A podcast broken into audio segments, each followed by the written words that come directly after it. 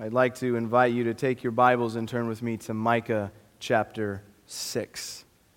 Micah 6, we will be in verses 1 through 8. If you're using the blue Pew Bible, you can find that on 779, page 779. Our sermon title is Answer Me. And the key words for our worshipers in training are mountain, justice, and mercy. I love weddings. Uh, I love attending weddings, uh, officiating weddings. And last night I had a great privilege to officiate a wedding for two friends. It was a beautiful evening where a young couple exchanged covenant vows before God and many of their friends and family. And they committed themselves to each other for life. One of my jobs as their counselor leading up to the wedding was to help set expectations, as I do in all premarital counseling cases. Setting expectations coming into marriage is crucial because if you're married or have talked for even a minute to a married person about marriage, you know that most of us tend to enter into marriage with a measure of unrealistic expectations.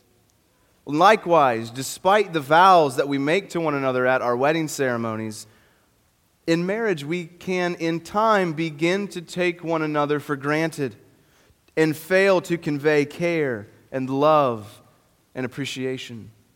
If we're not careful, long term failure to acknowledge our spouse can lead to emotional coolness and hurt feelings, which damage the relationship. This is the situation in which Israel finds herself in Micah chapter 6. Micah 6 begins a third and final cycle of sermons that Micah preached in the 8th century BC to the nations of Israel and Judah. In the first cycle, Micah goes to great lengths to charge and indict the two nations, specifically their leaders who were power hungry, money grubbing men who got wealthy by means of fraud, threat, and violence.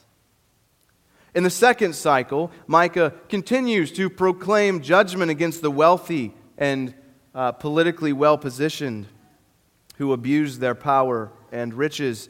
And here he makes clear that though Jerusalem, the capital city of the southern tribe, Judah, they would ultimately escape the invasion of the Assyrian army, which came to their doorstep in 701 BC after the Assyrians had previously devastated all 10 of the northern tribes and much of the nation of Judah as a whole.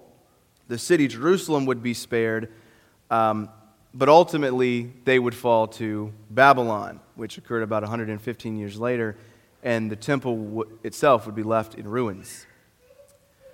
But after this, he softens the tone for the rest of this second cycle of sermons that we have just finished considering last week in chapters 4 and 5. And there, God promises through Micah that he would send a Messiah, one who would unite his people who had been scattered throughout the world, and he would rule over them as their shepherd king, protecting them from their enemies and purifying them from their sins. Well, now in the third cycle, God brings a covenant lawsuit against his unfaithful bride. And yet, in the end, he we will see he moves to bring about the restoration of his people, whom he will rescue out of darkness, save from calamity, and forgive for their sins. Our passage this morning introduces this third cycle. And so let's read Micah 6, 1 through 8. Hear what the Lord says. Arise, plead your case before the mountains, and let the hills hear your voice.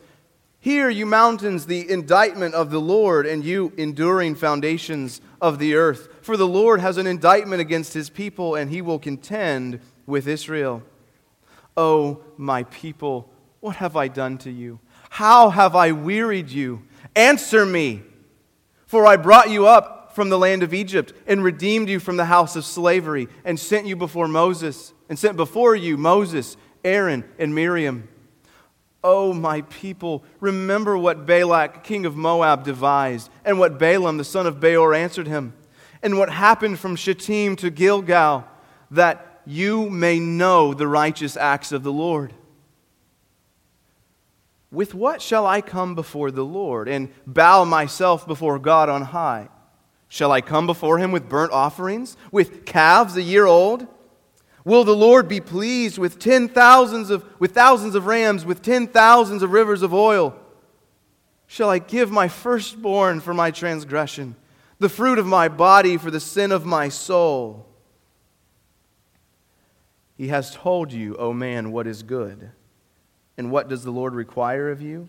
But to do justice, to love kindness, and to walk humbly with your God. Big idea here. The big idea in this text, as we look at verses 1 through 8 this morning, is that despite Israel's neglect of love toward God, their presumption that his affection can be bought, their utter misunderstanding of sovereign grace, God's people can find acceptance with God and entrance into his holy place through simple faith and love. And as we work that out, there are three things I want to uh, consider with you this morning. First, in verses 1 to 2, we need to come to terms with this fact. When the Lord speaks, we must listen carefully. Second, verses 3 to 5, what you'll notice with me that God's past faithfulness reveals his righteous character. And third, in verses 6 to 8, we'll see that man's attempts on his own to appease the wrath of God will always fail. First, then, look with me in verses 1 and 2. We'll see that when God speaks, we must listen carefully. Now, this is a point that arguably could be made from several other places in this book. Um, the, the command to listen or to hear occurs uh, five times in the book and is the word on which the cycles of sermons hinge in uh, 1, 2, 3, 1, and 6, 1. Uh, and so, one of the major themes of this book, one of the major ideas that Micah is driving at with the people of God is listening well is key. It's crucial for holy living. But listening well is a difficult skill for many of us to learn. I am by nature not a good listener. Nine years, uh, almost nine years of marriage have taught my wife that. They've also taught me that. But it is something that I'm working on daily. As a husband, father, pastor, counselor, I must learn to be a good listener. But before I can listen well in any of those contexts, I must learn to be a good listener as a follower of the Lord. Proverbs 18:2 says that the fool takes no pleasure in understanding, but only in expressing his opinion. Are we like that with God? Am I eager to hear from God? Are you eager to hear from God or just interested in expressing your own opinion? If you are eager to hear from the Lord, where can you go to do so? Do we need to go to the beach or the mountains to hear from God? Do we need to listen for the small, still voice in our mind to give us a word from Yahweh? Does God speak mostly in the lightning or in the rain? When you feel the wind blow, should you stop and listen in case God is trying to tell you something? Should we fall asleep each night with an eager hope and expectation that maybe God will tell me something important while I sleep and drool on my arm? Well, we don't want to deny that God works in mysterious and providential ways and is able to communicate us at, communicate to us as he pleases what is the means and the mode by which he has said that he will clearly, has clearly, convincingly, and authoritatively spoken to us? Where has he told us to look for a word from God? In the word from God. God has spoken. We must listen. And this will be quite important later when we look at verses 6 to 8. That God has spoken clearly. Believer, are you feeling spiritually dry this morning? Are you in a drought? Are you distant from God? Or worse yet, are you living in rebellion against God? Certainly, for us that know Christ, we can be in rebellion. Those who do not know Christ are always in rebellion against God. But even for us, we can find ourselves at far too many times living as though we are God, living as though God is completely irrelevant to our lives. So that describes any of us this morning. Let's listen up. Listen to what God has to say to you this morning. Let's pay attention to these words and heed them. Because you see, God says through Micah, He says to His people, Arise, plead your case before the mountains. Let the hills hear your voice. Hear, you mountains, the indictment of the Lord, you enduring foundations of the earth. For the Lord has an indictment against his people, and he will contend with Israel. God has brought his people to court, and he exhorts them to listen as he calls the mountains and the hills to be witness against them. But it's important to note this isn't public court, this is family court. Unlike the accusations of chapters 2 and 3 against the wealthy landowners and the corrupt politicians in Israel, God is, in speaking to all of Israel here, he wants reconciliation. The point here is not to punish, but to plead. God wants renewed loyalty and love from his covenant people. And so he brings his complaint against them, and he calls upon the mountains to stand witness against them. Mountains uh, are regularly imbued with various kinds of significance in Scripture. It seems here that he's calling upon the mountains to stand witness against his people because they represented the sturdiest, the most immovable things in the world, kind of like they still do today. God had entered into a marriage covenant with the nation of Israel, and he calls forth the enduring mountains and the, last, the everlasting hills to testify through their witness. Unlike the fickle hearts of his people, the mountains stand firm and bear witness against them. God had married them, Israel, at Sinai. He renewed his covenant with them at Moab, each time on a mountain. And God here calls the long standing structures who have borne witness to Israel's misdeeds to come forth.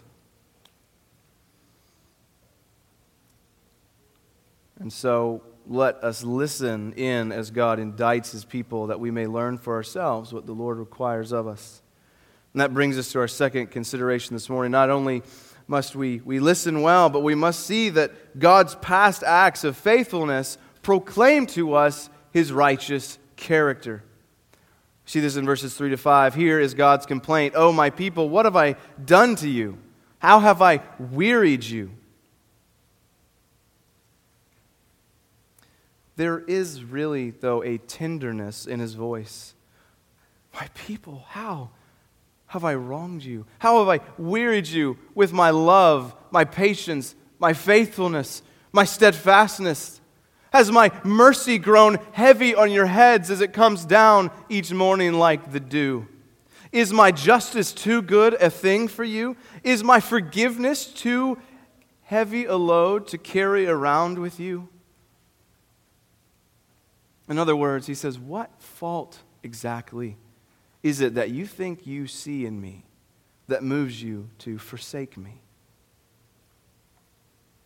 This is the same question he asked them through the prophet Jeremiah in Jeremiah chapter 2, which makes the marriage motif explicit. It says, I remember the devotion of your youth, your love as a bride, how you followed me in the wilderness in a land not sown. Israel was holy to the Lord. But then he asked, What fault did your fathers find in me that they went away from me and went after worthlessness and became worthless? As in our own marriages, in order to grow distant from a spouse, one must find fault, some displeasure, some small thing perhaps that can turn a molehill into a mountain when left unattended. God finds this fault in Israel, that they have found fault in him. And his complaint reaches its pinnacle at the end of verse 3 Answer me, he says. Well, after what would have certainly been a long and awkward silence, indicating that Israel has no response for their lack of devotion, no clear articulation of the fault which they seem to have found in God, the Lord finally goes on and relieves them of their delusion. He seeks to call to their minds events in their past which demonstrate for them his righteous and holy character and his devotion to them, which, set against the backdrop of Israel's rejection of God, shines like the northern star in the night sky. He names two things in particular one set at the beginning of Israel's formative period, and one set at the end. First, he reminds them of the time he brought them up from the land of Egypt and redeemed them from the house of slavery, sending them before, sending before them faithful, godly leaders Moses, Aaron, Aaron and Miriam. He says, Have I wearied? Have I brought you down? Certainly not. I brought you up. I brought you up out of the land of Egypt, out of slavery. And second, he reminds them of not only the fact that he gave them freedom, he set them on the path toward freedom, but he, he intervened on their behalf along the way. He says, Remember what Balak, king of Moab, devised, and what Balaam, the son of Beor, answered him, and what happened from Shittim to Gilgal. In the book of Numbers 22 to 24, we read of Israel's conflict with Moab and King Balak's desire to crush the Israelite people. He seeks the help of the pagan prophet Balaam, who, through not an uninteresting turn of events, tells Balak that he, he actually can't work against the Lord. He can't curse God's people, much as he might like to. Three times Balak asked him to curse Israel. At one point, he even says something, if he said it today, would be like, The cell service must not be very good here. Let's go over here and see if he can hear you a little better. But every time, all three times, Balaam says that he can only speak the words that God gives to him. So the pagan king is unable to persuade the pagan prophet to curse the people of God. God defends and protects his people. Shittim to Gilgal refers to Israel's crossing of the Jordan River into the Promised Land. Israel was encamped at Shittim during the Balak uh, Balaam debacle. Uh, it was from there that they set out for the promised land, which they, they do reach in Joshua chapter 4. And once they cross the, the Jordan River, they encamp at Gilgal. Now, interestingly, both of these saving acts of the Lord, Egypt and Gilgal, are they're held together by a number of things. I'd like to mention two of them here. First, in both, we see God's provision of redemption through a sacrificial lamb because both occur at Passover. Egypt institutes Passover and they celebrate Passover once they cross the river into Gilgal. That's the first thing. The second thing is that God provides a path on dry ground through a raging body of water. In Egypt, they crossed through the Red Sea and they crossed the River Jordan into the promised land, into Gilgal.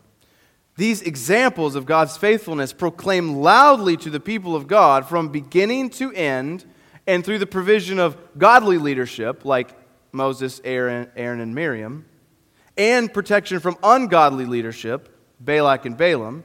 Through all of this, God has faithfully kept watch over his people. What import does this have for us? It should be clear. When we are struggling to see God's goodness, when we, like the Israelites, find some fault in Him, when we find ourselves wearied with the way He directs our lives, we find ourselves questioning God's providence, His plans, and provisions for us. We must look to His past acts of faithfulness and be reminded that He has been with us thus far. And we can trust He shall not let us down. These verses serve as an Ebenezer, a stone of help, like the one Samuel raises in 1 Samuel 7 after Israel defeats the Philistines. They call on God's people to remember that God is faithful. God is just. God is righteous. He is light, and in him there is no darkness at all. Are you struggling with life at the moment? Have you grown weary of the burden that you carry? Without belaboring the point, we are in somewhat of what appears to be a national, even global crisis. Are you trusting in the Lord? Do you know that whatever happens, God is not caught off guard? God's not surprised. God is not worried. And He is doing everything well. I cannot promise that whatever burden you feel and carry now will lift quickly. But I can promise that you do not carry it alone.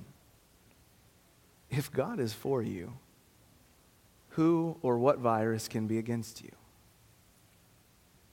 This is one of the major messages of the Bible. It's certainly in that passage in Numbers. God had blessed Israel, and it didn't matter what Balak promised to Balaam.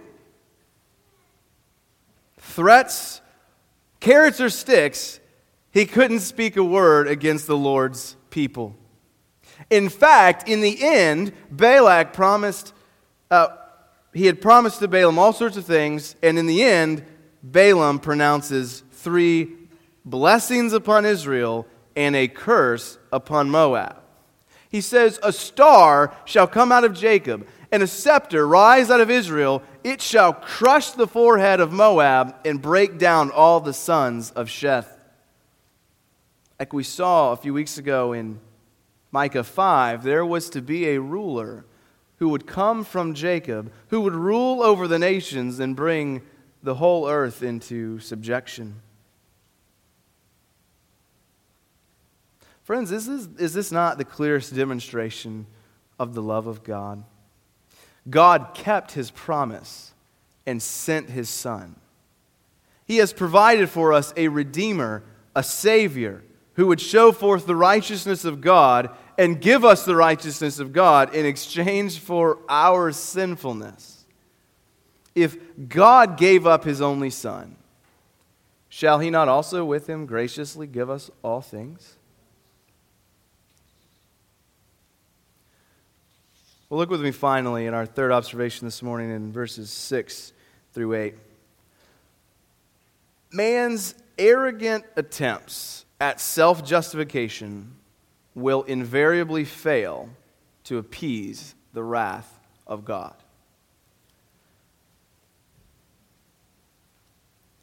my guess is that Micah 6 8 uh, competes perhaps only with Micah 5 2 in terms of popularity um, of verses in this book. Most people, if they know anything about Micah, they probably know Micah 5 2 and Micah 6 8.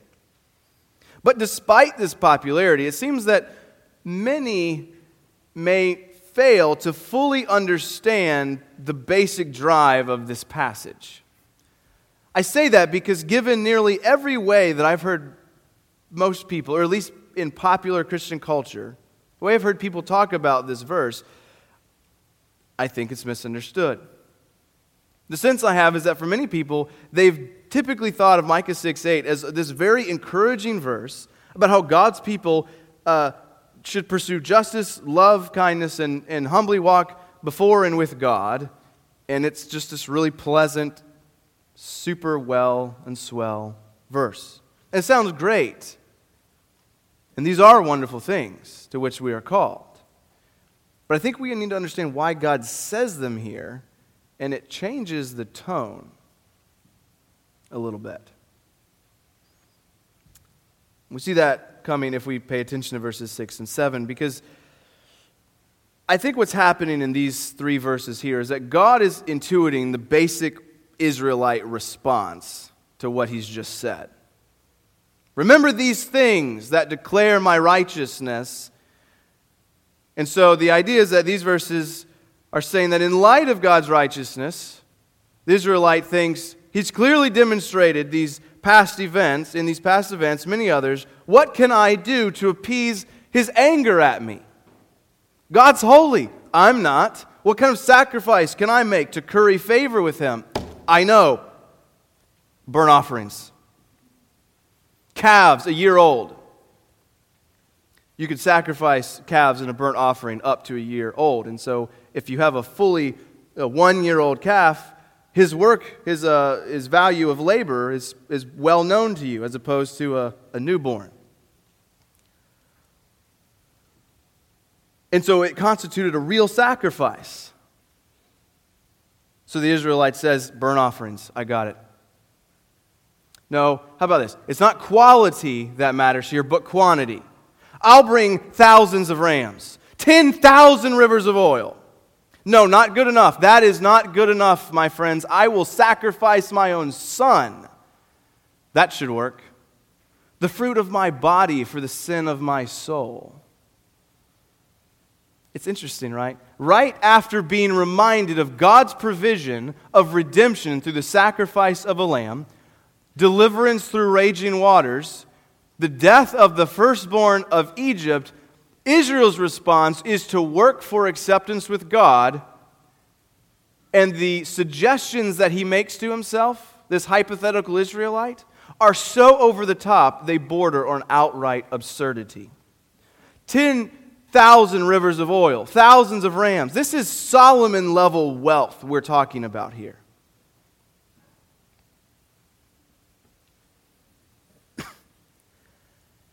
And in the mouths of the unregenerate, arrogant Israelites, they bring nothing but the stench of abomination to the Lord's nostrils. They are blind to sovereign grace. We see that because Micah rebuffs their pretensions. Burnt offerings, thousand rams, 10,000 rip. God has told you, O oh man, what is good. And what does the Lord require of you? He requires you to do justice, love mercy, and walk humbly before Him. Remember what we said earlier? When God speaks, we need to listen. God had told them what he required. You could look at multiple passages to make this point. One will suffice. Deuteronomy 10 12 through 13 says, And now, Israel, what does the Lord God require of you? But to fear the Lord your God, to walk in his ways, to love him, to serve the Lord your God with all your heart and with all your soul, and to keep his statutes and the commands of the Lord. And Jesus summarizes all of it with love God supremely, love your neighbor as yourself. God requires, Israelite, if you're asking, perfect and utter perfection from you. If you're going to approach God on the basis of what you can do, the words of Genesis 2:15 are ever before you. Do this and you will live, and in the day that you fail, you will surely die. And here is the really bad news. Each and every one of us has already failed miserably. We were born disqualified, in fact. Because of Adam's sin, each and every one of us was conceived in sin, born at enmity with God. And every day since, we have lived out and confirmed our condemnation through our own acts of sinful rebellion against God. Who are we kidding? The natural man doesn't do justice. We bite and devour one another. Look at the aisles in the grocery store.